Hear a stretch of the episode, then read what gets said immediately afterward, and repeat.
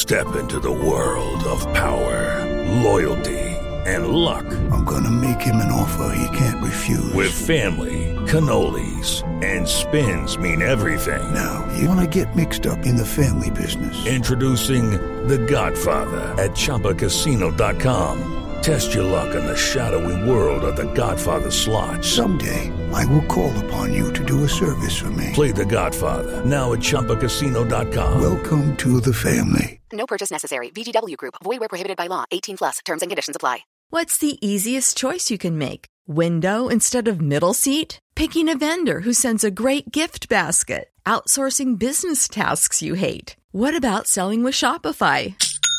Whether you're selling a little or a lot, Shopify helps you do your thing, however you cha-ching. Shopify is the global commerce platform that helps you sell at every stage of your business. From the launch your online shop stage to the first real life store stage, all the way to the did we just hit a million orders stage? Shopify's there to help you grow. Whether you're selling scented soap or offering outdoor outfits, Shopify helps you sell. Wherever and whatever you're selling, Shopify's got you covered. Sign up for a $1 per month trial period at shopify.com slash try. Go to shopify.com slash try now to grow your business, no matter what stage you're in. Shopify.com slash try. Hello, it is Ryan, and we could all use an extra bright spot in our day, couldn't we? Just to make up for things like sitting in traffic, doing the dishes, counting your steps, you know, all the mundane stuff. That is why I'm such a big fan of Chumba Casino. Chumba Casino has all your favorite social casino style games that you can play for free anytime, anywhere with daily bonuses. That should brighten your day a little. Actually, a lot. So sign up now at chumbacasino.com. That's chumbacasino.com. No purchase necessary. Group. Void were prohibited by law. See terms and conditions. 18 plus.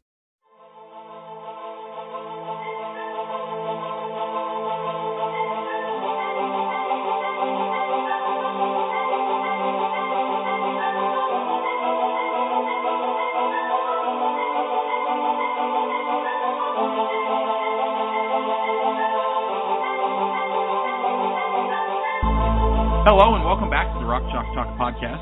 As always, I'm, I'm your host Andy Mitz. I'm joined today by my co-host for for football, uh, Mike Mike Plank, and once again we're joined um, by by the guys from HawkJock.com, um, Ryan Ryan, and then also uh, Fitz. So again, how are you, how are you guys doing tonight? I'm doing good. Great. Awesome. It's, it's it's great to have you guys back. Uh, for those of you that didn't listen to our July uh, episode, the July 1st first episode, we had these guys on at that point, kind of explain a little bit about what their site is all about. It's, it's another voice talking about Kansas football mostly. Uh, we always welcome having additional people that are willing to talk about Kansas football. Um, you know, so it, it was was definitely excited about having them on. The first episode went went really well. We just thought we we had to go ahead and have them for another one. Um, plenty of football things to talk about, so we we asked them to go ahead and come back for another episode. So we have them back. So, um, all right, guys, let's let's go ahead and jump in first. Before we get to the topics for the evening, um, there was actually something that had come out um, as as part of our 100 day countdown to football season that we were doing over on Rock Chalk Talk. Um, like right before we recorded the last episode, Mike had put one up, um, which I think probably has been one of the favorite ones so far of, of the entire series, um, comparing Sheahon Zenger to historical leaders uh, that essentially were big failures in their position. So um, there was a bunch of different examples up there. Um, if you guys have had a chance to kind of look over that a little bit, um, which ones do you think were kind of the most appropriate? If, if you guys were, were voting in that poll that we had, um, like asking which which one was best, which which guy would you pick is probably the best parallel for for for Zenger. Uh, just by taking a, a glance at it, I, I think, uh, you know, I would probably go Ronald Reagan. I mean, that would be probably my vote. Yeah, I thought that was an Uh, interesting comparison, but um, Yeah. the more I think about it, the more I think it kind of fits. And, and it was weird because as, as I was reading through some of these, um, you know, I was like, well, that is kind of a stretch. But the more I thought about it, the more it's like, well, no, I mean, if you're focusing on that one aspect of what Zenger did, then yeah, it's a it's a perfect parallel. So, um, but yeah, yeah. So so that's the one that you would pick. Um, okay. What what other ones do we have here? So so, and and for those of you guys that either haven't read the article or it's been a while, um, the ones that were listed were Nicholas II, the Russian Tsar, uh, Wilhelm II, the the German Emperor, Dan Snyder, the president or the owner of the Washington Redskins, um, Julius Caesar, the, the Roman Emperor, Neville Chamberlain, the British Prime Minister, uh, right right before World War II, Ronald Reagan, um, president in the 80s, Chris, Christopher Columbus. Uh, we all know who, who that is, obviously. And then the last one was Benedict Arnold. Um, so that that's the full list of them. So we already have one one vote for Ronald Reagan. Uh, what what are the rest of your guys' thoughts? Um, I I skimming through this too. Uh, the one thing that I saw here was uh, was Christopher Columbus, uh, where he thought he had arrived at his intended destination, and the only thing that that that go that that gets in my head is that whenever uh, Zenger said that they went out to find the best football Yep. coach, and and that's what they did Yep. with Charlie Charlie Weis, and that's that's the one that stuck out to me. So I just skimming it, I, I didn't I, I hadn't I, I didn't get real in depth uh, with all of it because I don't know about every single one of them. I didn't go through and read uh, uh, on you know more about them other than the two paragraphs I think in, in each one. Right. But that's that's the one thing that just that sticks out to me. Yeah, and And Mike, as, I'm assuming as the author, yeah, as the author of the piece, um, I, I vote for. Uh, after some serious deliberation, I originally thought I was going to go with Benedict Arnold, and then I thought I was going to go with Neville Chamberlain, but my final answer is Christopher Columbus. He thought he knew where he was going. He thought he knew how to get there, and he he didn't. yeah, you know, I I mean, as I was reading through it, because I I took a look at it before it published, and I was you know kind of making sure them all they all made sense and everything, but uh, I, I kind of had arguments for each of them. When the when the poll came out, my immediate thought was uh, Dan Snyder, um, you know, just kind of taking a middling program and you know not really able to hold on to a head coach and having all kinds of problems with it. Um, but fi- I think I finally settled on Nicholas II. I think is probably the the most apt corollary. I think, um, you know, I mean he he took over a struggling Russian Empire um, and essentially just made it worse. Um, you know, so I mean, Kansas football it was struggling when Zenger took over, um, having to deal with Turner Gill, and he had two coaching hires to try to make it better, and you know he was super confident coming in and just made it a whole lot worse. So, you know, I, I think that that's probably the most apt in terms of the overall package. But you can definitely find individual aspects of it. Um, you know, I think a close second for me would probably be Columbus. So, um, but yeah, all right. So that that was our little fun up at the top of the episode. Um, let's let's go ahead and move on to the to the main topics that we do have. In the last episode, we we actually spent the last the last portion of that episode talking about David Beaty and kind of the disappointment that we had and the the high expectations that he set for last year. Um, but so I, I do want to jump back to, to Coach Beaty. One of the topics that uh, Jay Winmore had, had given us to talk about, and, and unfortunately he wasn't able to join us to talk about this as well, but um, was talking about David Beaty um, and kind of looking forward to what we can expect from him um, or what we can expect it will take to get him out of here. So I'll ask you guys: Is this David Beaty's last year in Lawrence? And if it's not, how many wins will it take, or what will need to happen on the field for him to keep his job? Wait, wait, wait, wait, wait, wait, wait, wait, wait, wait, wait, wait, wait, wait, wait, wait, wait, wait. What can we expect out of David Beaty?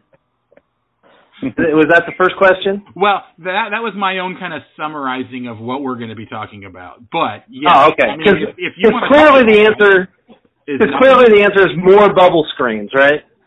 Well, yeah, yes, yeah. bubble screens, bubble screens. but yeah, so so the the main question is, you know, is this his last year? I think most of us would probably say yes, but if we assume that it is not his last year, then what will have had to have happened during the year for him to actually keep his job? I think I think it's his last year. Uh, Fitz and I have a little bit of disagreement on the on the on the wins part. Uh, I feel I feel like that if he had four wins, that that it would probably save his job because it would show that he he did finally make an improvement. It could be more, um, but that's where it's at with me. And that's you know that's going to be two non-conference wins and two conference wins. uh, hopefully one of those non-conference wins finally being a road win. You Uh, don't but you don't think they can win them all in the non-conference? I, I don't. No, I don't. I don't. I, I I don't even think that they can win two of them. Uh, but but I mean, I think if they get Uh, to four wins, that they probably win. I mean, at least two of the non-conference, and more, more likely that they have to win all three. But I I would agree. I would agree. I would agree with that. Uh, but I, that's why I say four wins. Uh, but he's. I think he needs four wins, and and and what I need to see from him is is is some discipline in the team, uh, some some competence uh, that some that we have failed to see through the first three years, and and, and the way he's coached. Uh, but that the competence and the and the discipline go go together. He, you know, you can just how how they the the massive amount of penalties that I feel like we we constantly have uh, is is due to lack of discipline. Even though it's discipline's one thing that he has he at least talked about his first couple of years, uh, but I we've got to see that we've got to see less. We've got to we've got to stop beating ourselves. I mean, we get we get beat bad enough by everybody else. We need to stop beating ourselves as well. So maybe you know we can sneak out a a, a win, maybe two that that maybe we weren't supposed to win, just by being just by finding some discipline uh, and and penalties and or lack of penalties, hopefully. Uh, but but four wins is is what I'm looking for. I would be happy with four wins. Uh, at least I get to enjoy a win. Uh, hopefully, at that point, uh, a, a couple wins at home, and and we can actually enjoy enjoy being at the game. So real real quick before I get to the other guys, um, you said that that four wins would be enough, but I, I want you to think about this real quick. What if they win the first four games, um, so those first three non-conference, and then they win at Baylor, barely squeaking that out, and then every other game they get blown out by at least three touchdowns for the rest of the year? Would you be happy with those four wins? And do you think that would be enough for him to keep his job? I you know I, no probably not. Okay, okay. Uh, pro- probably not. No, I would you know So right, so. I, I I agree. I think I think that it's hard to put a number of wins that he needs because I think a lot of that is going to depend on how they perform in the other games as well, and you know the timing of the wins as well. So say, for example they win two non-conference games, and then you know they pull off a huge upset against either Oklahoma State or TCU at home, and then they, you know they they sneak a win out either at K State or versus Texas. Like I think those four wins look a lot different than what I was talking about there. Winning the first four games by a small margin and then getting absolutely creamed the last eight. Yeah, I agree, and that's kind of where I I went in uh, with that discipline and and some competence and and, and play calling, uh, and and just doing doing what you need to do. You know, if we now if we won the first four games, uh, and and we were competitive in three quarters of the next, you know, the rest of our games, that's a different story. But if we go and you know if we go, and lose- I, I completely agree with that. He, yeah, that's that's a different story. That's that's correct. Yeah. Yes, just, definitely. Just show show that we can compete with teams in the Big 12. So if we, you know, if we win the first three games and and then, uh, you know, by by a good margin, maybe even the last two games by two or three touchdowns combined, or or not combined, uh, um, average, and and then we go and we compete with the rest the rest uh, of the league. I don't think people are going to be as mad. I think people are still going to be calling for his head, and probably me as well. And I'm sure that you three will will be with me. Uh, but I don't think we will be as mad as if we go and we win our first three games, or maybe our first two games by uh, an average of two touchdowns, and then go into Rutgers and get creamed, or go into Baylor and get creamed, or, or you know that it just it just it just depends on how we get beat. A, a lot of it, I, I, we're obviously going to lose more than what we win, but we've got to make those games that we that we lose not look so bad and not be on Sports Center's not top ten, uh, you know, half the time.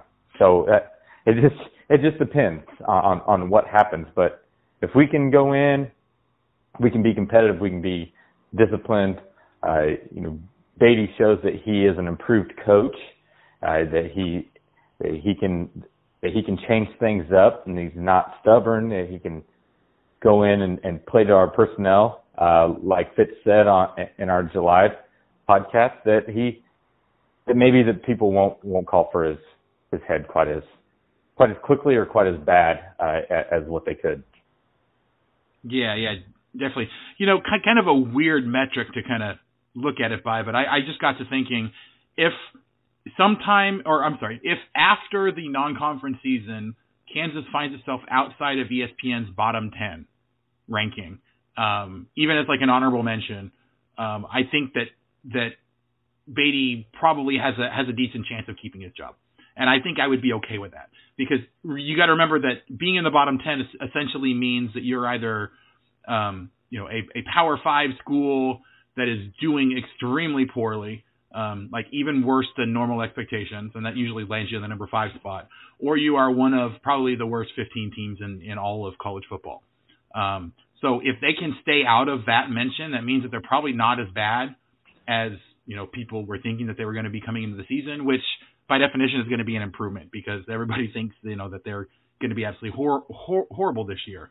Um, you know, so I mean, really, yeah. What it comes down to, I think, is you know if they show that that kind of improvement that you were talking about, I think that the athletic director could make a reasonable case for keeping Beaty for another year. That most, um, I guess, you know, I guess I would say fans that are at least paying halfway attention um, can can stomach. I don't think anybody would necessarily like it. I think a lot of people are ready to move on, including myself.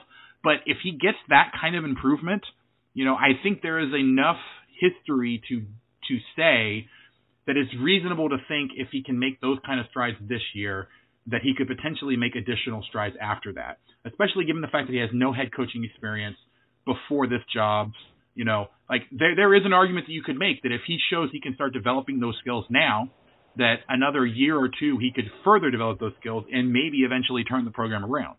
If we have absolutely no progress this year, then I don't think there's any way you can make that argument. But if he shows at least a minimal amount of progress that we can, you know, say that there is a reason to hope for the future, I think an athletic director that isn't, you know, hell bent on getting his own guy in there and is okay letting Beaty stay could could get that to the fan, could sell that to the fans and at least enough of them would be okay with it that it wouldn't hurt the program long term, unless of course the bottom falls out again. Um, you know, and like would be a one year aberration. But um, you know, obviously, I don't think that's actually going to happen. Getting that kind of improvement, I don't think any of you guys think that's actually going to happen. But that's like, you know, since we are talking about talking about the hypotheticals of what it will take for him to keep his job, like I think that's the bare minimum of what we would have to see. We would have to see, I think, at least two or three wins at um, with a bunch of competitive games that show that he actually is starting to get it, is starting to be able to put those skills together to be successful in future years. I don't think we have to have the four or five, you know, wins to get close to bowl eligibility or even that. Um, but I don't think we're actually going to see it. But I, I don't think it's going to take quite as much as a lot of other people think it would take. Yeah, and I'm uh, a little bit less generous than I think what you guys you guys said. But I think this is where you know me and Ryan were talking earlier, and uh, we had a bit of a disagreement. But um, I put it at six wins for him to for Beaty to keep his to keep his job.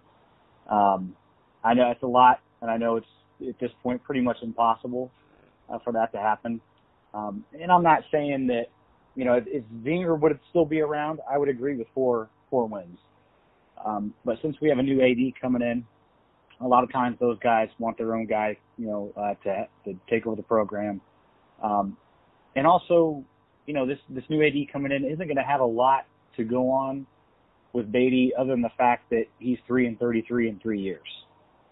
You know, so he's not to have a ton of experience working with Beaty and, um, you know, what he's done through the program and whether he sees potential in him or not. So I think that's kind of why I bumped it up a little more to the six wins as well because it's going to be harder you know, I mean, Beaty's fighting for his job, you know, and it's almost like he's already pretty much fired at this point. Um, but you know, if he gets four wins, and again, like you guys said, he competes in every single game. You know, they they don't lose by more than you know a couple touchdowns all the games. Um, you know, we're actually seeing all our stats, you know, offensive stats, defensive stats, uh, instead of in the you know bottom, you know, in the 120s or so, 100s. Uh, you know, they're in the you know 60s and 70s. Uh, you know, as far as ranking, you know, I think uh, he could make a case, you know, to maybe come back next year. Um, you know, because honestly, we're not going to lose a lot of guys after this year either. So if he does, you know, start to compete and get some wins, next year could be that year, you know. But again, I can't say that I'm optimistic that's going to happen. Um, so we'll see. Mike, I would, thoughts? I would definitely, I would definitely agree. With, I, I mean, I agree with it. Not taking back on my word uh, No, about yeah. the four wins, but but I I do agree. I mean, I think I think the difference that Zenger being here and Zenger's not, and Zenger not. I think that definitely plays a little bit different different part in it than than if he was here. yeah. Yeah, I think they pretty much covered it. It's it's it's. I originally thought it was bowl game or bust, but I mean, if he manages to win three or four games and only has one or two blowouts, you know, Oklahoma, maybe Texas, uh, you know, teams like that, and then the rest of them are within ten to twenty point margins. I mean, we can't be losing by forty points to Iowa State anymore. That's just it's not acceptable. Um, you know, and, and so I think I think we've pretty much covered it. You know, uh, three or four wins and competitive in most every game, or a bowl game. I think those are his two options. Yeah, the the one thing that I will kind of note here, though, you were saying that we're not going to lose very much after this year. Um, I, I think I have to kind of take a little bit of an issue with that. We're going to be losing um, Bobby Herzog, um, wide receiver. We're going to be losing Steven Sims Jr. Who? So Hert Herzog, I believe, was like our third best receiver last year. He's expected. Yeah. I think he's expected to kind of be a decent receiver this year. Um, I mean, he, he's not the, the big loss from the wide receiver core, but Steven Sims Jr. is the, is a senior this year. It's his last year. You know, depending on what you think about Peyton Bender, uh, it's going to be his his last year. Um, let's see. Then we also have Joe Dineen. We're losing. We've got a, quite a few of our of our secondary guys that we're losing as well. Um, let's see. Emmanuel Moore, Tyrone Miller, uh, two safeties there. We're losing Taylor Martin. He, he he's a senior this year. Um, and then over on the defensive, the defensive side, we're losing a few as well. We're losing Joe Dineen, obviously. Um, like like I already said, we lose Daniel Wise. Um, so I mean, we're going to be losing quite a bit this year, and it's going to depend on you know how well we can bring, um, d- develop some of these other guys. So yeah, I mean, eh, there's definitely a chance, even if he gets improvement this year, that the next year it could drop off just based off what we have from these recruiting classes. I mean, and, and then you got to think too that most of the guys that we're bringing in that we're expecting to kind of um, pick up the slack this year and hopefully next year, a lot of those guys are, are junior college guys, and so then they're going to be gone. You know, so we'll be losing a lot probably the year after that, assuming that there was you know actually something there to be losing um, in terms of guys actually performing to that level. So, you know, just because he has a good year this year, um, uh, uh, you know, operating under the assumption that he doesn't have to keep his job, just because he has a good year this year doesn't mean that the next year is going to be any good or or better at all. Just because there are a lot of guys that are leaving. Um, you know, we're lose, losing a few offensive linemen. Um, you know, I mean, we're just there's a lot of guys that are leaving. We're going to have to replace a lot of bodies on the team with guys that are Big 12 caliber players. And I'm just not sure that we're going to be able to do that unless there's a big improvement that can lead to a huge offense. Or I'm sorry, a huge re- recruiting class this, ne- this next cycle. So, um, yeah, there, there's no guarantee, even if he does well this year to keep his job, that that's going to turn into any kind of long-term success. I do think it's more most likely that the AD, you know, unless unless he is able to to get to a bowl game. Um, personally, I think it's going to be really easy for the AD to make the case to move on. Um, you know, and, and I think a lot of that too also depends on like what does the new AD see as the timetable for turning the, the the program around. I want a guy in the AD chair that thinks that we can go ahead and move this program in a year or two and get back to respectable. Like that's the kind of guy that I want. But if we don't get a guy that thinks that that's possible, then maybe he keeps Beaty around uh, because of incremental improvements.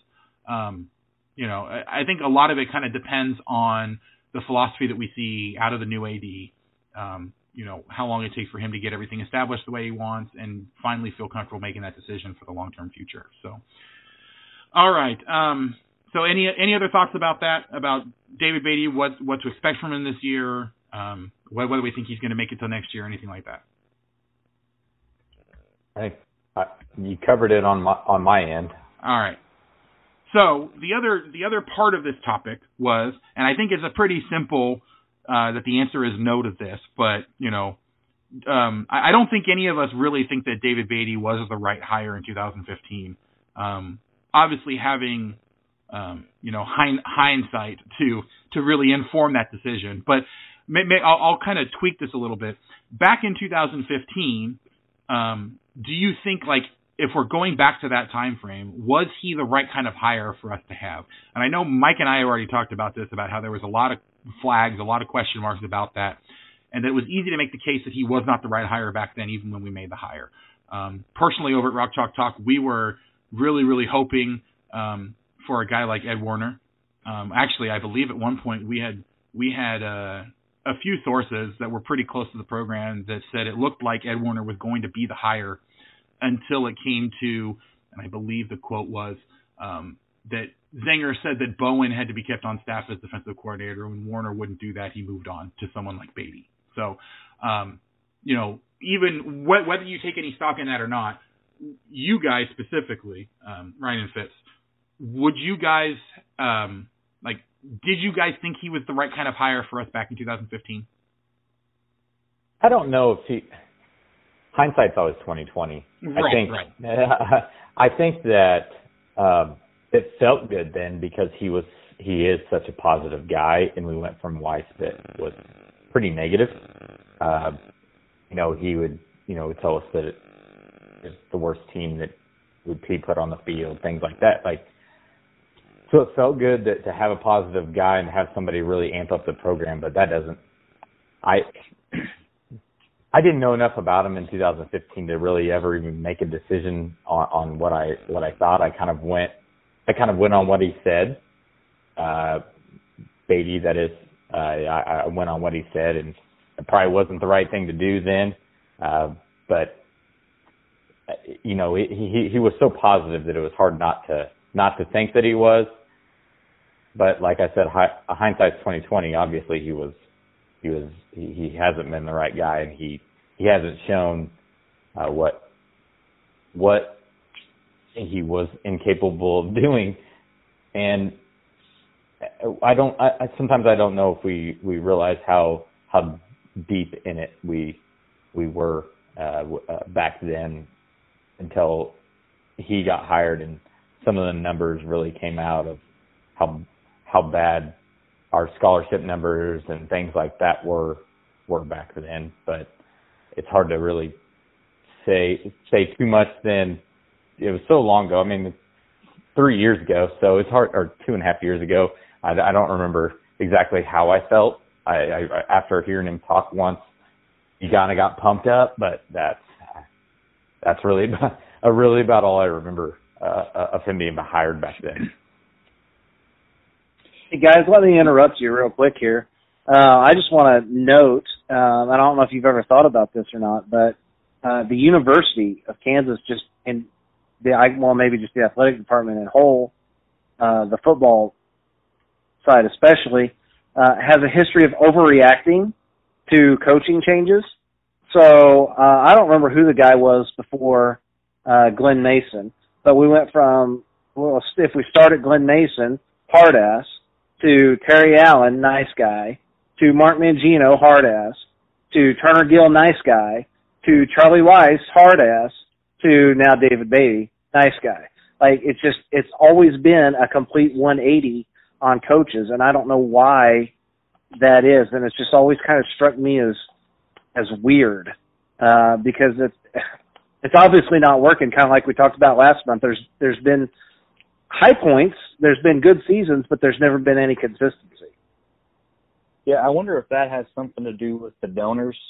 Um, you know, if they have so much say in who gets hired, and maybe they're they could potentially be the ones that overreact a bit, and then you know whoever's in the position to hire the next coach just kind of takes that a little bit too much to heart. Um, you know, maybe we need uh, an AD that's a hard ass, like Ryan said. Uh, I think in the previous episode um, in June, or I'm sorry, July, um, that uh, you know we need an AD that, that can make the tough decisions. You know, obviously you don't want to make the donors upset, um, but at the same time, you know, you need to make the make the right decision for the for the university. You know, because again, it's you know you're missing out on money. So if you hire the wrong guy, again, that's more money you're just throwing down the drain. But I maybe that could be it.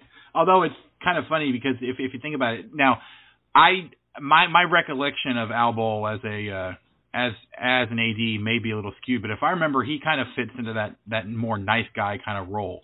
Um, correct me if I'm wrong there, real quick, guys. Do you guys really remember that too much, or Mike Mike specifically?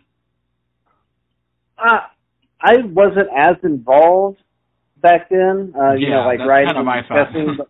Which which is, and I think the AD before Bohl was Bob Frederick, and wasn't he there for like twenty years or something? Like he hired Roy Williams, I think, and and probably a bunch of other football coaches. I think the guy before Al Bohl was there forever, and um and and he was real popular with the donors, which is probably why he kept his job for that long.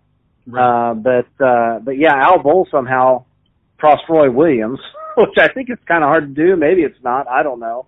Um, but uh, I, I couldn't tell you if he was a hard ass or a nice guy or so or something in between. I mean, he did bring us Mark Mangino. So yeah, so so the the impression that I got from everything I've read and like the vague things that I do kind of remember was that Al Bohl kind of fit into that nice guy kind of kind of realm. And we talked about a lot a lot about Zenger um, in the last episode. You know, talking about how he was kind of like the nice guy, and that may have been part of his downfall. Um, but you know, Lou Lew Perkins, sandwiched right in between. I think the best way to describe him was you know a, a no nonsense hard ass businessman. Um, so we've kind of had that same pattern with the ads as well, where we have one who's really on one end of the spectrum and then go back to the other side, and then uh, you know, so so if we hire another AD that's kind of in that hard ass type role, um, you know, we're we're doing the same sort of thing I think with our athletic directors too. Maybe overreacting and looking for specific traits to counteract what we think is the main problem with the prior one. So. Um, is, is Lew Perkins the one who upset the apple cart when he rearranged all the seating in Allen Fieldhouse and I made a bunch of donors mad, or did Al Bohl start that? uh, I believe that was a Lew Perkins initiative. I, I I think it was too. Yeah, I think it was. But uh, you know, the other thing too, Lew Perkins, you know, uh, the private jet all over the place all the time. Um, you know, talking about how, you know, the I, I mean, he he clashed a lot with Mark Mangino because I think they were very similar in terms of they were no nonsense. They wanted to be the main guy in charge, um, which you know doesn't really work when you have two guys, you know, that are both that same way, butting heads over probably the biggest moneymaker in the entire athletic department, or what should be the biggest moneymaker in the in, in the entire athletic department in the football team. So. Um, but you know, obviously, Lou, Lew Perkins got into a lot of trouble because he was getting a, a bunch of personal items on the dime of of uh, the school or donors or things like that. So that caused a lot of problems for him. I remember some, something about a bunch of gym equipment that he picked up that ended up being his downfall, if I remember correctly. But you know, he had the same kind of he made a lot of decisions like business decisions that didn't rub a lot of people the right way. Um, and so, I mean, he he definitely had that kind of hard ass persona, at least. Um, so yeah, I mean, it, it seems like we're doing the same sort of thing with our athletic directors too.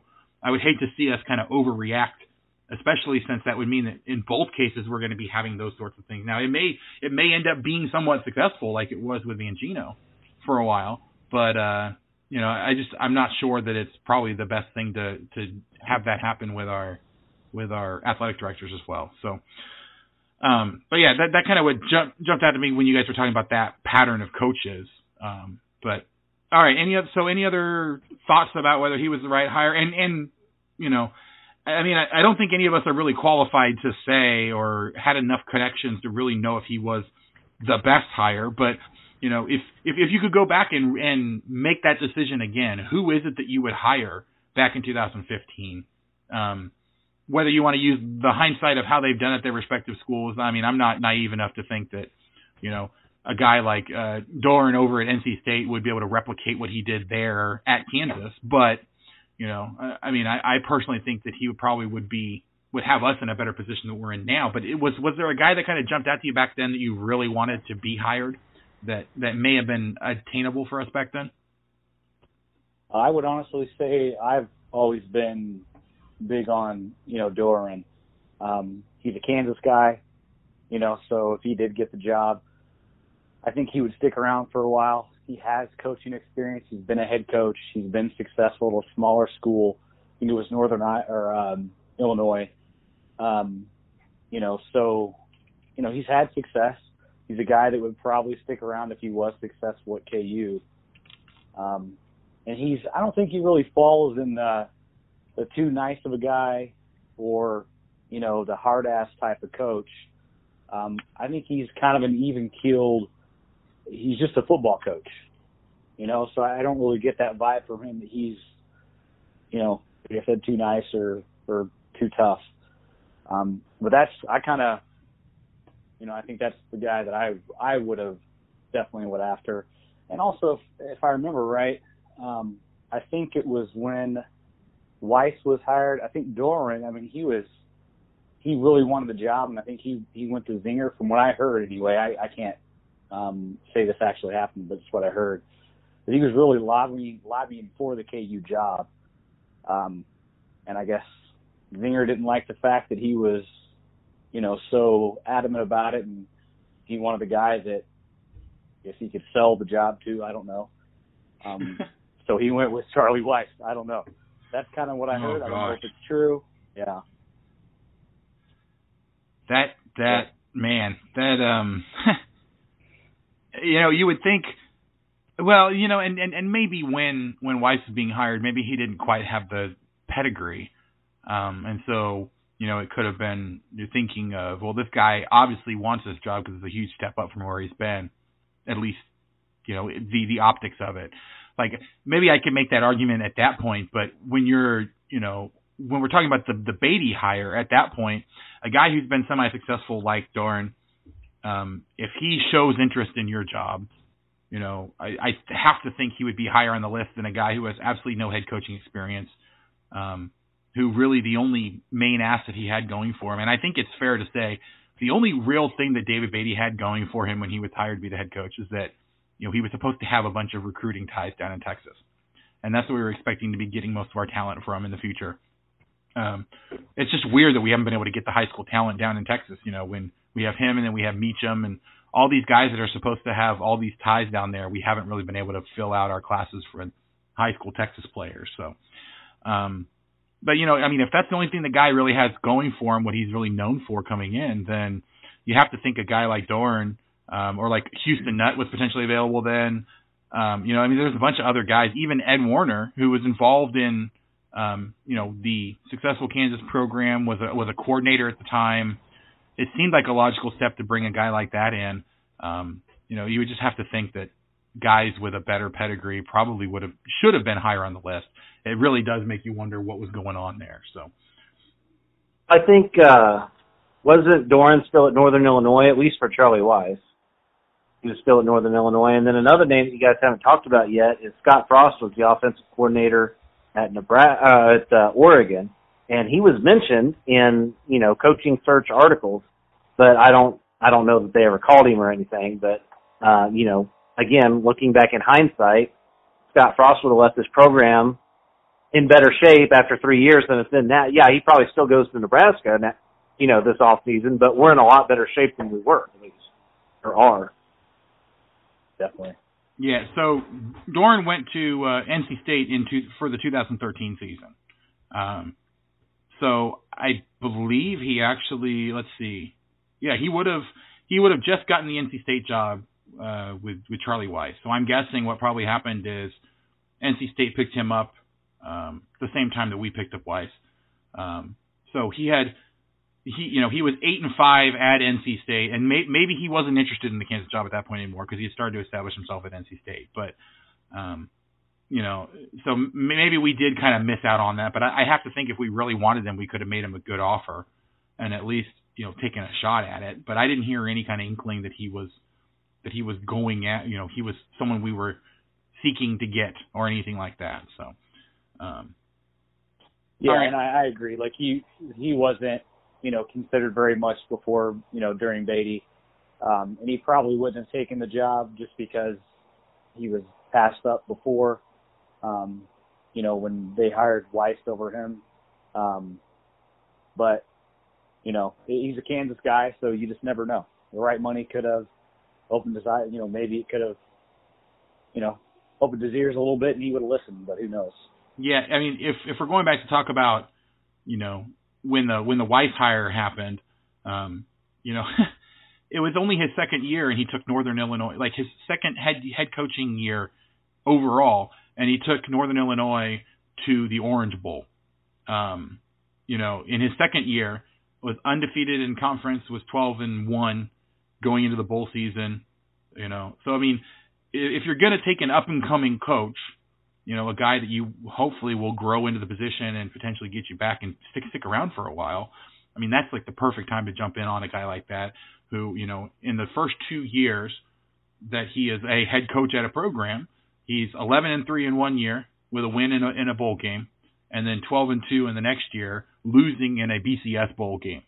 I mean, that that would have been the perfect time to get in there um, and kind of jump in instead of taking Weis. But obviously, you know, hindsight again being 2020 there. So, all right. Um, any other thoughts about, um, you know, Bizarro land? It's um, al- alternative David Beaty hires. I, don't have any. yeah. All right. So let's let's go ahead and jump on to our, our next topic here. Um, talking about, uh, you know, obviously the the college or the KU uh, quarterback situation.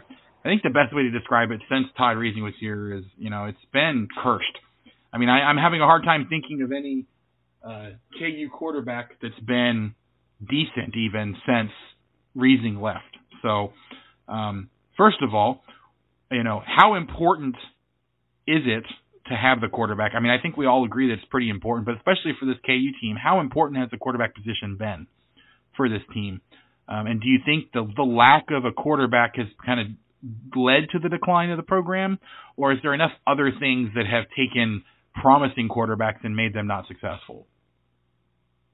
I mean, I think, I think if you look look back since since Reesing's been here, you see how important the quarterback position is. Uh, Reesing has for single single season records, he has for, at KU that is, he has the top three. Uh, before that, uh, before him, I mean, you go all the way back to 1985 or 1983. So you see how how good it is. Uh, you know how important that quarterback position is.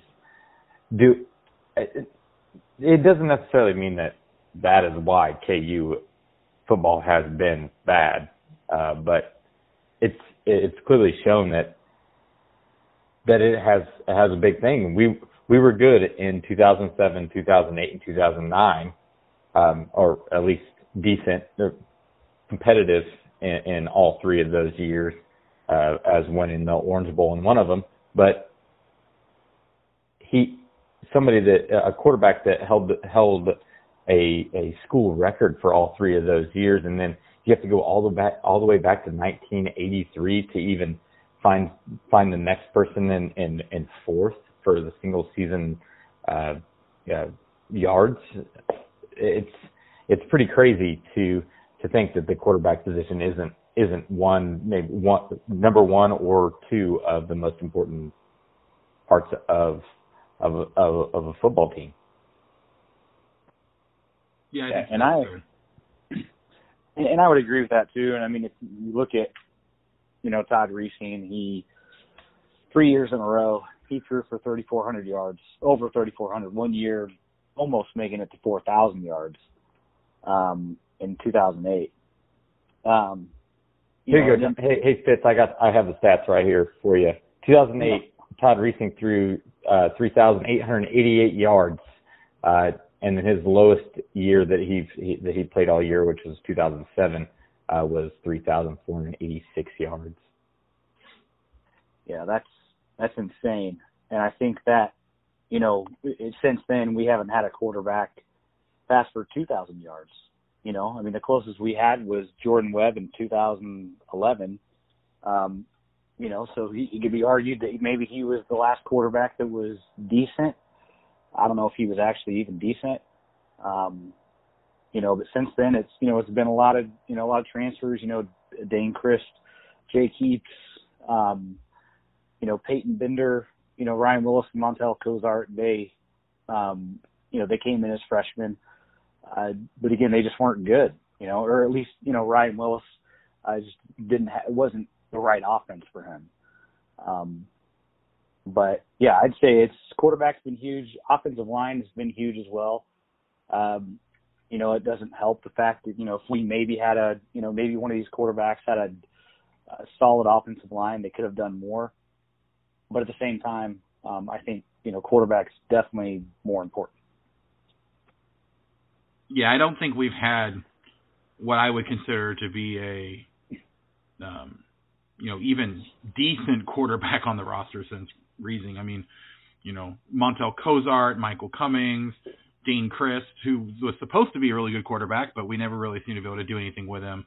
Um, you know, just Webb, like you guys have already talked about. Um, I mean, I, I, I'm having a hard time finding a quarterback in that list who was undeniably a good quarterback.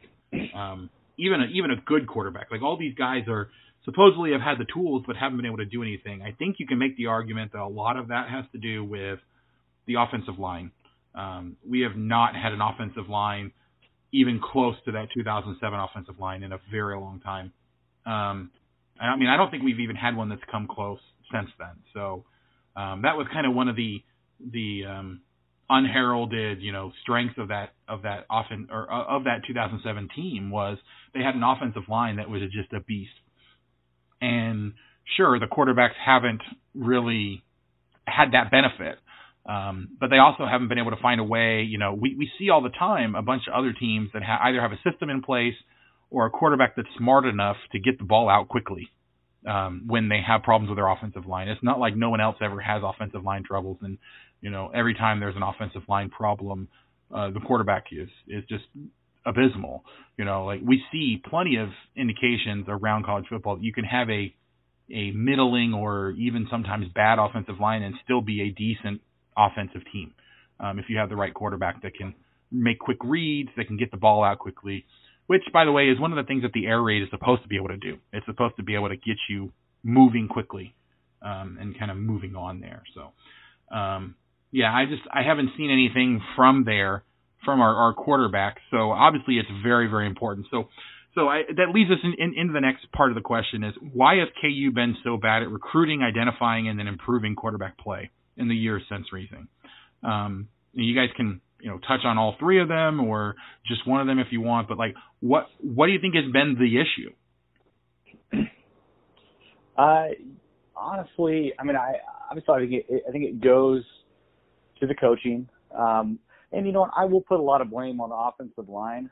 I think, uh, you know, if I'm a coach, um, you know, coming into a program, the first thing I'm going to address uh, and to make sure it's solid is my offensive line and defensive line. You know, and obviously a quarterback, like I said, is definitely very important.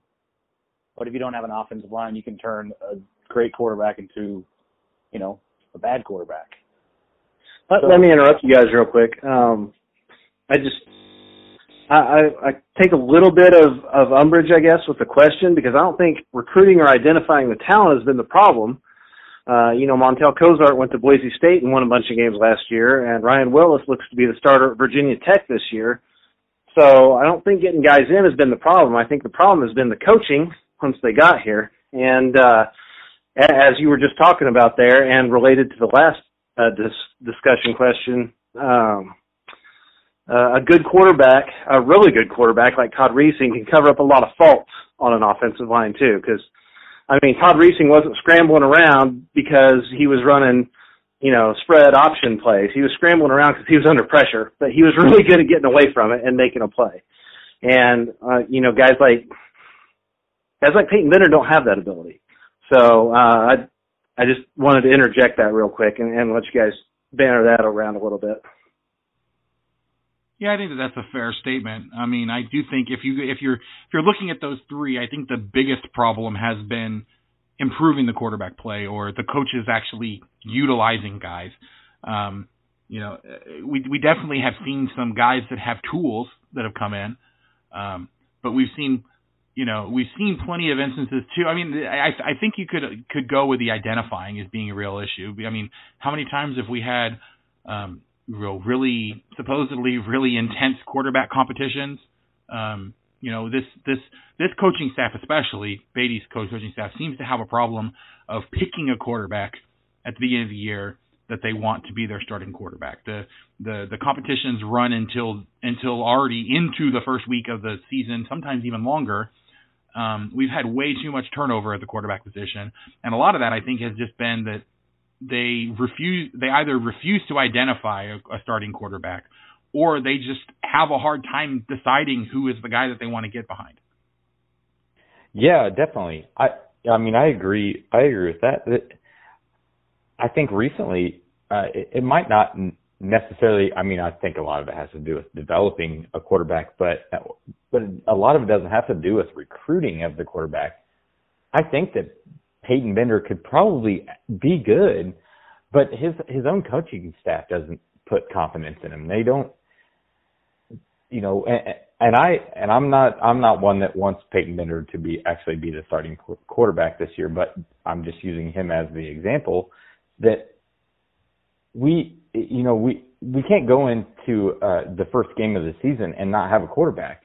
I, I feel like I, I mean I played sports my whole life. I think I, I'm I'm guessing I know Fitz did. I you know I don't know if you guys played played sports your whole life, but even if you go uh, to your work life, um, if somebody doesn't give you confidence and and and, and trust you making a, a decision, uh, you don't feel as good about it and you uh, probably question yourself the entire time. And you probably don't go into it uh, preparing yourself as well either. Uh, you know, if somebody might or might not give you the job, you're probably not going to, uh, you're probably not going to try as hard, uh, sometimes. You're maybe not, maybe not try as hard, maybe not prepare as hard, uh, on that, on that side of it. But, um, even though they say that we they all prepare the same. If he names somebody the starting quarterback two two weeks before the season, maybe it would make a difference. Maybe um, maybe that that person might end up stepping forward a little bit further and, and really really putting themselves out there a little bit more than what what they would if we didn't he didn't go into this it's you know competitive advantage that Beaty always goes into on not naming a quarterback until he throws one out there uh, on the first snap. So so there's there's a few things there, but I I, I think that uh, some of it has to do with Beaty just not naming a quarterback and and not having confidence in a person to to run his team because like we said in the last part of it there the quarterback is one of the most important decisions, uh, or the not decisions. I'm sorry, the uh, most important uh, positions on a football team. Uh, and if you don't if you don't make that position a priority, then it, it, your your football team is going to do do what ours our, ours has done since uh, 2010. Yeah, I mean, and to kind of go along with that, you know, there's a big difference in how you're performing in practice, what you're absorbing when you are trying to compete for a head position or once you've secured your position and you know going to fulfill and prepare for that. So so you know if if you have two guys that are locked in a QB competition, essentially their biggest you know their biggest concern is I can't screw up and lose the position that way. Like that's typically what they try to do. They go into preservation mode. Uh, whereas once a guy has officially won the job, you know the thought is okay how can I maximize this? How can I get the biggest effect out of this? They're not going to take as many chances. They're not going to work on developing certain skills until they know whether they are doing that as the starter or they're doing that as the backup. You know, the backup can be a little bit freer in that whatever he does isn't going to lose him the position, but even the starter can be a little bit freer because he said, I've secured my position. You know, now I can try to work on things. I can try to improve things. I'm free to make a few mistakes as long as I learn from them. Uh, whereas if you're in a competition for who's actually going to get that starting job, any mistake that you make is probably going to lose you that starting job unless the other guy's making just as many. So you go into preservation mode where you instead of you know trying to improve, trying to get better, you're just trying not to screw it up. Um, and so that's a completely different practice mode. That's a completely different learning mode. Um, and you know it causes all kinds of confusion. There was a few guys that we were talking with, um, nobody willing to talk on the record, um, but have been talking about you know the locker the way the locker room was is that nobody actually knew who was going to be starting, and so it was really hard to kind of develop the rapport you need on the offensive line. Um, because different quarterbacks play different ways behind the same offensive line, it really messes with the entire chemistry of the entire offense. Um, receivers have to work out timing with who they're going to be taking passes from. You know, there's a lot of stuff that can't actually happen the way it needs to happen until you know who the starting guy is and who you're going to be getting those passes from or who's going to be running that most of the time. So it's very important to identify a guy, to let him start to settle in, to start developing that rapport, you know, to really start taking over the team and, and running the offense. And that can't happen until you make a decision on who, who the starting quarterback is going to be. Yeah, I definitely agree. I definitely agree. We, we I think that one of our one of our biggest downfalls uh, the last couple of years, and and it really obviously was the you know even before Beaty, uh, but Beaty's really really stepped it up even uh, farther than than than the past. But we you can't you can't play four quarterbacks in a year, or like last year you can't uh, platoon two quarterbacks. I mean, people need a people need a leader. If if you're in sports, you need a leader. A, like I said, I played sports my whole life. If you to be a good team, you have to have somebody that you look look towards or look up to, other than uh, other than your coach. Your coach isn't always going to be there, but that leader is always going to be there. You can't have two people uh, that that is supposed to be your leader. It just it really doesn't work in sports. And uh, there's probably a lot of people that disagree, but a lot of those people are probably people that didn't play a lot of sports uh, through their lives. Yeah, I mean, I, there are a few exceptions. For example, Frank Frank Beamer um, at Virginia Tech, he has been very successful running multiple quarterback systems, but that's a system he's had in place for a long, long time. I, I think that's more of the exception that kind of proves the rule. It takes a very special program that's been set up long term to be able to run more than one quarterback and even then, they've run into some issues of telegraphing like what they're going to be doing when they're using more than one quarterback and things like that. But I mean, it, it is possible, but it's really hard for it to be successful. So yeah, I, I would I would agree that typically you've got to have that guy that lends his identity to the team and helps kind of steer the direction. Right, and and you see that, and you see it on defense as well. Um, when you see, I mean, one of the most most important uh, positions on defense is going to be your linebackers because those are your lineback your linebackers are are are, are kind of your quarterback on your defense. But uh, in your linebacking core, you've got you've got that one player, or sorry, you have that one player that that calls those plays and that that that directs everyone. You don't have all three of your linebackers calling calling your plays. You have one person uh, that that calls those plays that that tells which side, what shift uh, the the linemen go to, what shift the the linebackers go to. But it's always really kind of that one person or that one that one player that that that calls it. And like uh, Dineen, he's the he's the one that really took part in that. He really he he really did it, and that's why you you saw improvement through the through the year that you know with him being able to people look up to him. Uh, you know, they, they look up to to what he did and what he does. But if you go back and forth at quarterback, you don't you don't know that put that that quarterback doesn't know if he should if he if he should say it or maybe the other quarterback should say it. it it's you can't go back and forth, and and that's one thing that's aggravated me so much uh, about about this back and forth with Bender and uh, Stanley and uh, Cozart and um, uh, Ryan and I mean it's just it's just that that's one thing that's really just really got under my skin. If you follow my follow my Twitter, you've probably seen me say it several times. It just that that really aggravates me. Yeah. All right. Any other? So last kind of bit here. Um, you know, we've we've been doing a lot of transfer quarterbacks. Um, do you think that that's something that we can find long-term success by you know looking for our our next quarterback to kind of jumpstart this in the in the transfer um, setting there, or is it going to take us getting a guy in a, a freshman, um, you know, getting him in and kind of developing him, and then and then handing the reins over to him? Anyone have any Uh, specific thoughts about that? Yeah, I think we, you know, I think we should get away from the transfer option. I mean, it, it we really haven't had, you know, any luck.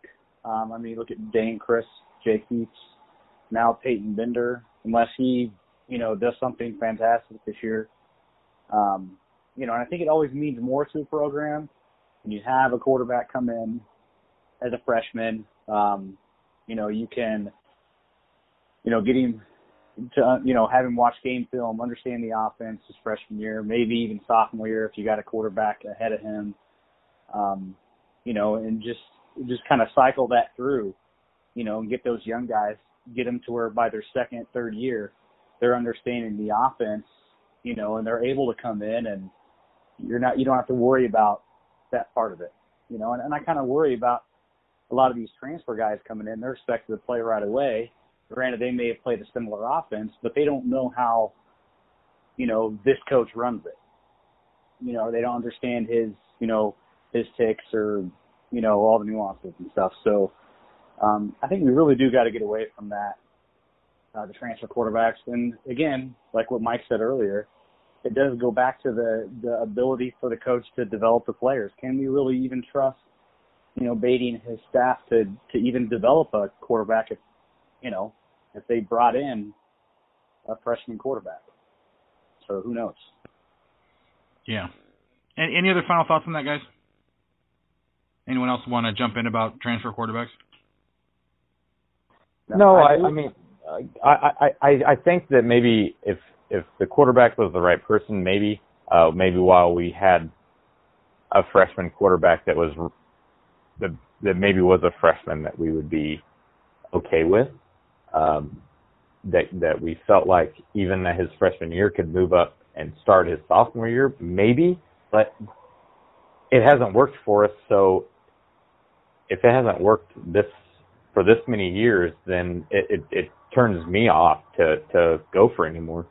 Uh, kind of like Fitz said, it hasn't worked. So if it hasn't worked, then I don't want to keep doing it.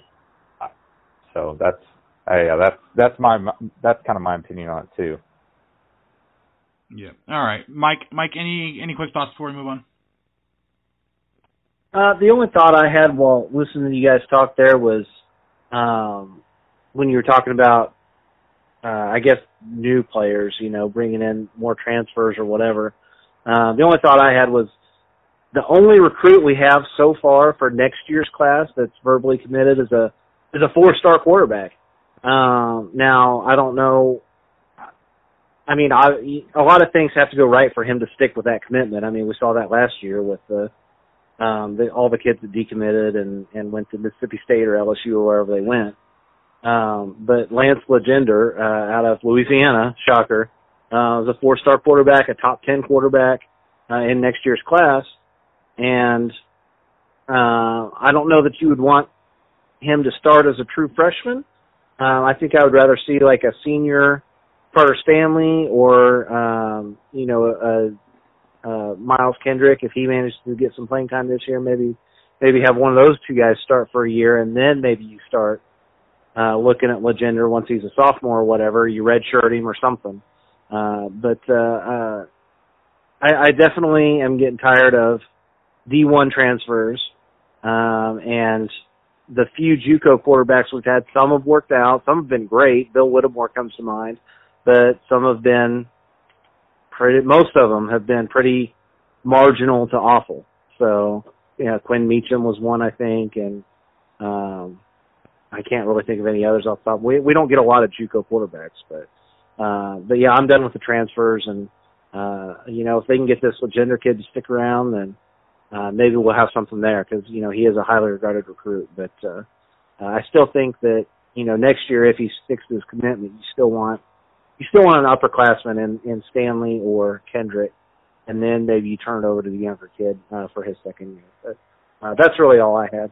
I mean, if he's as good as they're as they're saying that he is, you know, being a top ten QB in the class, I think, I think he at least gets a legitimate shot to win the starting job. And I wouldn't be surprised if he actually won it, you know. Um, and I, I wouldn't be upset if that had, had had actually, you know, if that's the way it actually goes. Um, but you're right. I mean, you definitely want to have a veteran guy that is there to kind of step in if needed, um, is there to really, you know, push him. You don't want to just have him come in and hand him the job, um, unless he's just clearly that much better than any of the guys we have on the roster, which is more, I think, of an indictment of the actual roster and and the, the coaching staff now than it would be of, you know, him actually coming in. So, um, but yeah, I mean, I, I definitely agree. Ideally, you want even your your best recruits to be pushed when they come in to not just be handed a starting role because everybody else is that bad. So, all right, so um, we'll we'll go ahead and move on from there. We only have a couple quick more points to hit um, before we wrap up for the evening. So, um, right after we got done recording the last episode, um, I actually was was talking with you guys. You mentioned something about um, Steven Sims, and he had he had gone on the radio with Aaron Lawrence, um, had some some interesting stats to talk about. But I'll kind of, um, I think this kind of ties in with my next question. Essentially, was uh, you know what kind of positive developments or positive improvement from specific players or or things like that um, has happened over the summer that gives you guys any kind of optimism for this team in in, in the coming year. Well, uh, on the on the Steven Sims thing, uh, he, like you said, he was I, I had heard him on the radio, and uh, he was he was talking about his mother uh, keep, keeps keeps all the stats for him. He he doesn't really do it, but she makes sure that that he that he knows. Uh, but there there's a couple of records that that he there's a there's a good possibility if if we can get get that O line going. You know, we we get that O line going, and we and we can we can really settle down on a quarterback I think that he could he he really could could break. Um, I think the touchdown one might be a, a little tough. Uh, it would be great to see him break the tu- the touchdown, but but who knows at this point. Um, but on the uh, he's only 65 receptions off of breaking. Uh, I believe it is. Let me look again. Kerry Meier. I forgot. I, I, yeah, Kerry Meier. Yeah. Uh, he, yeah, he from breaking his record, uh, he's only 65 off of that, which is very possible. He had 59 receptions last year. Uh, 2016, he had 72. So, I mean, really, he he just kind of has to go go in between there, and, and he he breaks he breaks the all-time KU record for receptions. Um, and and if we really settle down on the quarterback, I really I, I really think that that it could really help him there. Plus, uh, the uh, the yards, uh, career yards, uh, reception yards, which he needs still needs uh, 1,193 yards to to break that, which is going to be tough. Uh, the most he's had so far in his career is 859, uh, which was in which was back in uh, 2016. But it, it it's possible. I mean, we could have if, if we really settle down and we really eh, on a quarterback and and and our offensive line can can help a little bit, I I don't see why we can't. I don't see why we can't have a he he couldn't break that. Uh, I, I think he's going to be obviously our best receiver, just like he has been the the I think the last two years. Last year, obviously, and I believe he was uh, I believe he was actually ahead of uh, Quiv on in 2016, if I remember correctly, uh, because he he did have a little bit more yards in 16 than he did in 17. Not much, but a little bit. Uh, but he could definitely he could definitely do that if if he can get open. We get him a, a, a, a get our quarterback. Hopefully that we can stick to get our quarterback a little extra time, and, and he could definitely break that. And then, uh, like I said, the the touchdowns is probably going to be the hardest thing that that he has to break, which is uh, he needs 16 more touchdowns to to break the uh, career record of uh, of touchdowns uh, for for a receiver, uh, which is which is uh, I believe uh, Briscoe. Uh, Dezmon Briscoe is he, he definitely needs he needs a lot to do that, but he does he only needs he only needs three to break Kerry Meier's record to move into to, to second. So th- there's no doubt that he's going to move into into second uh, for for touchdowns. And but uh, you know who knows what what really happens ends up happening this year. I, I hope that he can get he can get double digit touchdowns, and I, I definitely think he can. Uh, but it's uh, uh, that that's definitely a positive note uh, for for a receiver this year. Yeah, just just to put that in perspective, Steven Sims Jr. has 15, Dezmon Briscoe has 31, so he would have to score more touchdowns this year than he has in his entire career so far to be able to beat that record. Um, but but as as you were saying, Kerry Meier is in second, and he only has 18 receiving touchdowns for his career. So um, Des Dezmon Briscoe was just absolutely ridiculous when he was getting all of those those touchdowns back in 2008. So um, yeah, so well, I mean, yeah. So in, in, in 2008 he had 15. In 2009 he had nine. So Des, Dezmon Briscoe has two of the top three single season um, performances in terms of receiving touchdowns. So um, yeah, I don't think it's likely that you know Sims, unless unless the offense just goes absolutely ballistic, I don't see it, it being likely that Steven Sims could get all the way up to the number one spot. But two is definitely manageable for that one. So so yeah, I mean, Steven Sims, if he has the kind of year that he had last year in 2016, could could easily get himself up in the top few spots in all of the receiving categories, um, making you know the the case that he's one of the best receivers in at least in recent history um, for for the Jayhawks, which is saying something when we've had the quarterback situation that we've had. So, all right, any other uh, any kind of positive developments, and I'll, I'll kind of expand the question just a little bit and make this the last thing we're talking about. Either positive developments that you've seen over the summer, or guys that you think are going to be like breakout players this year for the for the Jayhawks. So let's let's go ahead and start with uh, with Fitz. Um, you know, I know he he didn't really show much or anything at all last year, um, but I'm still not gonna give up on the guy. Um, Daylon Charlot, I think, could really make some noise. Um, there's no doubt he's talented. You know, the guy has talent. I think uh you know, last year he just he had an injury, kind of a nagging injury, um, missed a lot of practice, wasn't quite picking up the offense, um, quite as good as I think what they had ex, you know expected him to do. Um, you know, but I think now, and obviously moving to defensive back probably kind of hurt him too. Um, you know, but he's now back at his natural position. The guy's fast. You know, he showed in the spring game um, when he was, you know, last year that uh, you know he is capable of making plays. You know, I honestly think he could he could step up. I'm not saying have a, a huge season, but for him, I think it could be considered a, a breakout uh, season. I could see him getting over 500 yards receiving if our offense can, you know, can gel and, and get some things moving. So I just I'm I'm only laughing because I remember having this exact same conversation about uh, about him last year with Mike. um, you know, we were thinking I think one one of the prop bets that we had talked about was in terms of the number of receivers that go over 800 yards, and our thought was Charlot and then uh, Sims and I think there was one other we were talking about. Like all these guys could potentially go off, you know, when we were all drinking the Kool Aid. So um, I mean, yeah, I, I definitely agree that he has the potential there, assuming that he can actually get utilized the way he's supposed to. So, um, and I also another guy I want to throw out there. This is probably kind of a less people that probably aren't even going to think about is, is James Sosinski. Um, he could. I don't know about breakout, but I think he could be a big surprise. Yeah, I, I think I can agree with that one as well. So, all right, Ryne, what about you?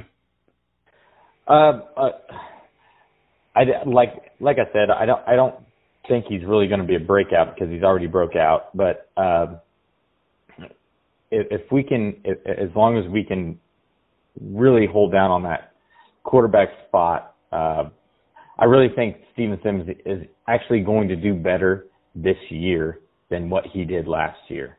Uh, if, if we can, if we can stick to that starting quarterback, we can, uh, they can, they can gel, uh, they can keep gelling. Uh, I, I think in 2016 he had he had more yards than 17, uh, but but I think this year I really do feel like he could probably have uh, maybe even I, I I think that he could get 10 touchdowns. Not going to break his break the uh, career record. Uh, I think he's going to uh, it could could make more than the 65 receptions. Uh, that the yards are going to be tough as well, but I, I believe that that he's uh, going to be even better uh, than last year? Um, who's going to break out? Um, I'm going to cheat, and I'm going to say uh, Joe Dineen because he's going to be on the he's going to be on the field 75% of the time, and he seems like he's the only guy on defense who can tackle anybody. So, um, welcome to the first team All American team, Joe Dineen. Mike, do you think he's gonna he's gonna break any records this year for our defense? Um, well, I don't know about that. uh, I think Willie Pless is the school record holder, but that's an unofficial record, and nobody's ever getting that. I don't know if you guys know anything about Willie Pless or not, but dude had like 700 tackles in four years or something stupid. So, um, I mean, nobody's getting 633. I just looked yeah. yeah, no, nobody's getting to that. But uh, uh, not even Joe Dineen on, you know, who's going to be on the field 75% of the game, uh, 75% of the season. But uh, uh, yeah, I don't know that he'll break any records, but uh, I think he'll be one of the nation's leading tacklers, and I think he'll get a, a fifth, sixth, seventh round draft flyer and in the NFL draft, and uh, uh, yeah, I just think he's got a, a nose for the ball, and and that uh, he'll be the one player on our team that people talk about, other than maybe Daniel Wise. Um, if Daniel Wise can figure out, you know, take up some of those. Well, and even if Daniel Wise gets double teamed a lot or triple teamed, that's going to free up Joe Dineen to make even more plays. So, I mean, it's it's a it's kind of a choose your own poison there. Uh, I do think the secondary will be a little bit improved uh, with uh, Mike Lee coming back and Corione Harris better be starting. Um, uh, I, I think there's some talent back there, and and those JUCO guys have been around for a year now, and and uh, should be a little bit more adjusted to the D1 game. So I, I think the defense should improve, but you know I thought that last year too. So and and we had one of the worst defenses I've ever seen. Uh, but but we're trying to be positive, so I do think the defense will improve. I think that uh, uh, Joe Dineen will be all Big 12, all maybe even All American with his production, and uh, and uh, who knows, maybe maybe he'll get a couple of interceptions this year and and win a couple of games for us. And and you you you touched on the secondary there, uh, and and I kind of Fitz and I have talked about it a couple times here, and, and I and I forgot about it a, a little bit.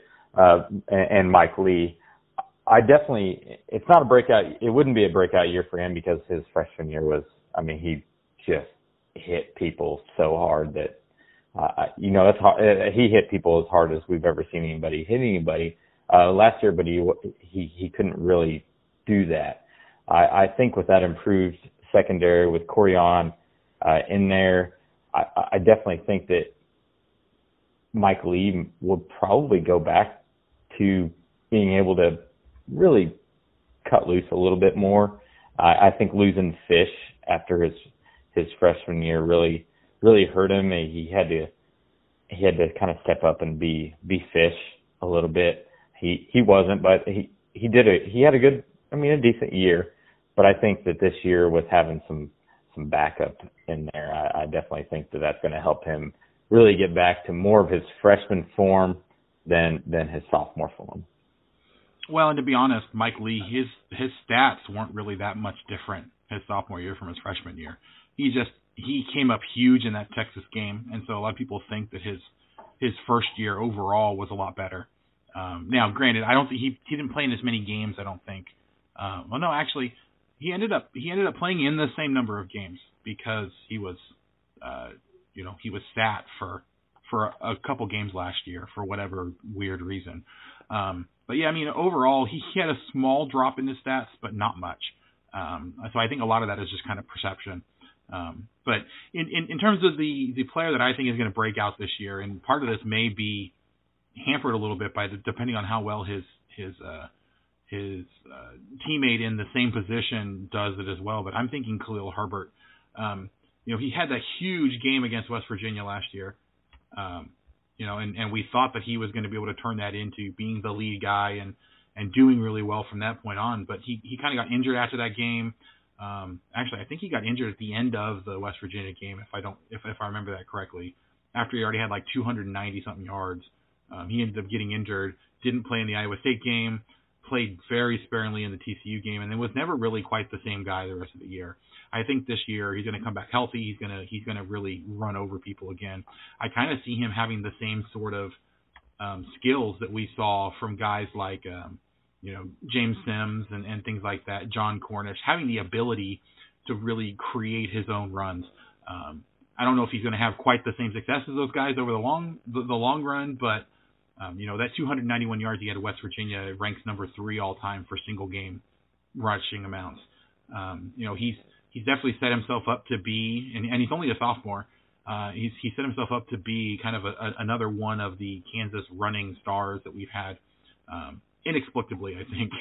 you know, uh, so I, I do see him having a big breakout year. The only thing I think that would derail that is if Taylor Martin in his senior year um, gets hot and takes some of that time away from him. But with the offensive line we have, I don't I don't know that we're going to have two guys that are going to be really pushing for that. I think it's going to be an either or, and I think Herbert's probably the most likely candidate there for a, a breakout from the running back position. So, all right. Um, any any other final thoughts about that, guys? Thank you. Yeah, said said everything I uh All right. I I would have thought of. All right, perfect. So we'll go ahead and leave it there then. Um guys, thank thank you again for joining me. Um for those of you guys listening, uh just just as a reminder, um Ryne and then and then Fitz are joining us. They are they are at the site um hawkjock.com. Um, you know, it's a it's a fairly new site covering KU football, but again, we love having new voices to talk about KU football especially since there's so many people that just don't really want to talk about it. So it, it was great. It was great having you guys. Um, can you go ahead and remind the people where they where they can find you guys on on Twitter and online? Uh, yeah. Uh, once again, you can find us on hawkjock.com. Uh, I I'm on Twitter at hawkjock underscore ku. Uh, on Facebook uh, at at hawkjock, uh, and um, like like I told you in July, please please go to the website, subscribe so that you're able to, to have conversations on, the site. You're able to to comment on the post, maybe even if you aren't on on Twitter uh, too much, uh, you can at least have conversations on and comment on on the posts themselves on on the website. Awesome. And then Fitz, where where can they find you?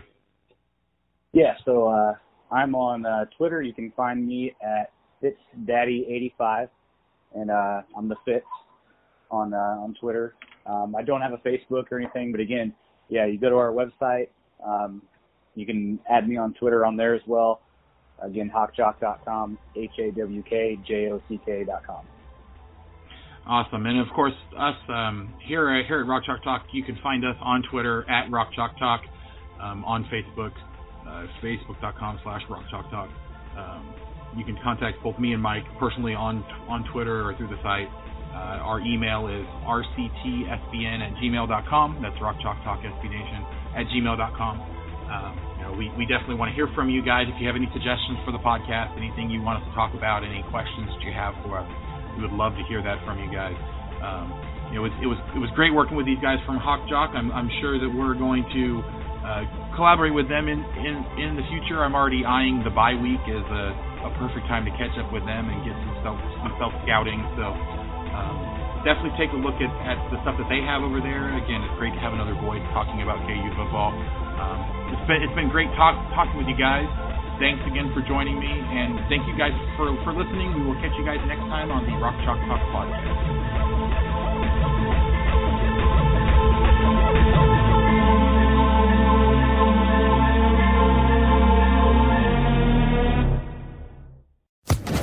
Social Podcast Network. With Lucky Land slots, you can get lucky just about anywhere. This is your captain speaking. Uh, we've got clear runway and the weather's fine, but we're just going to circle up here a while and uh, get lucky. No, no, nothing like that. It's just these cash prizes add up quick. So I suggest you sit back, keep your tray table upright, and start getting lucky. Play for free at LuckyLandSlots.com. Are you feeling lucky? No purchase necessary. Void where prohibited by law. 18 plus terms and conditions apply. See website for details.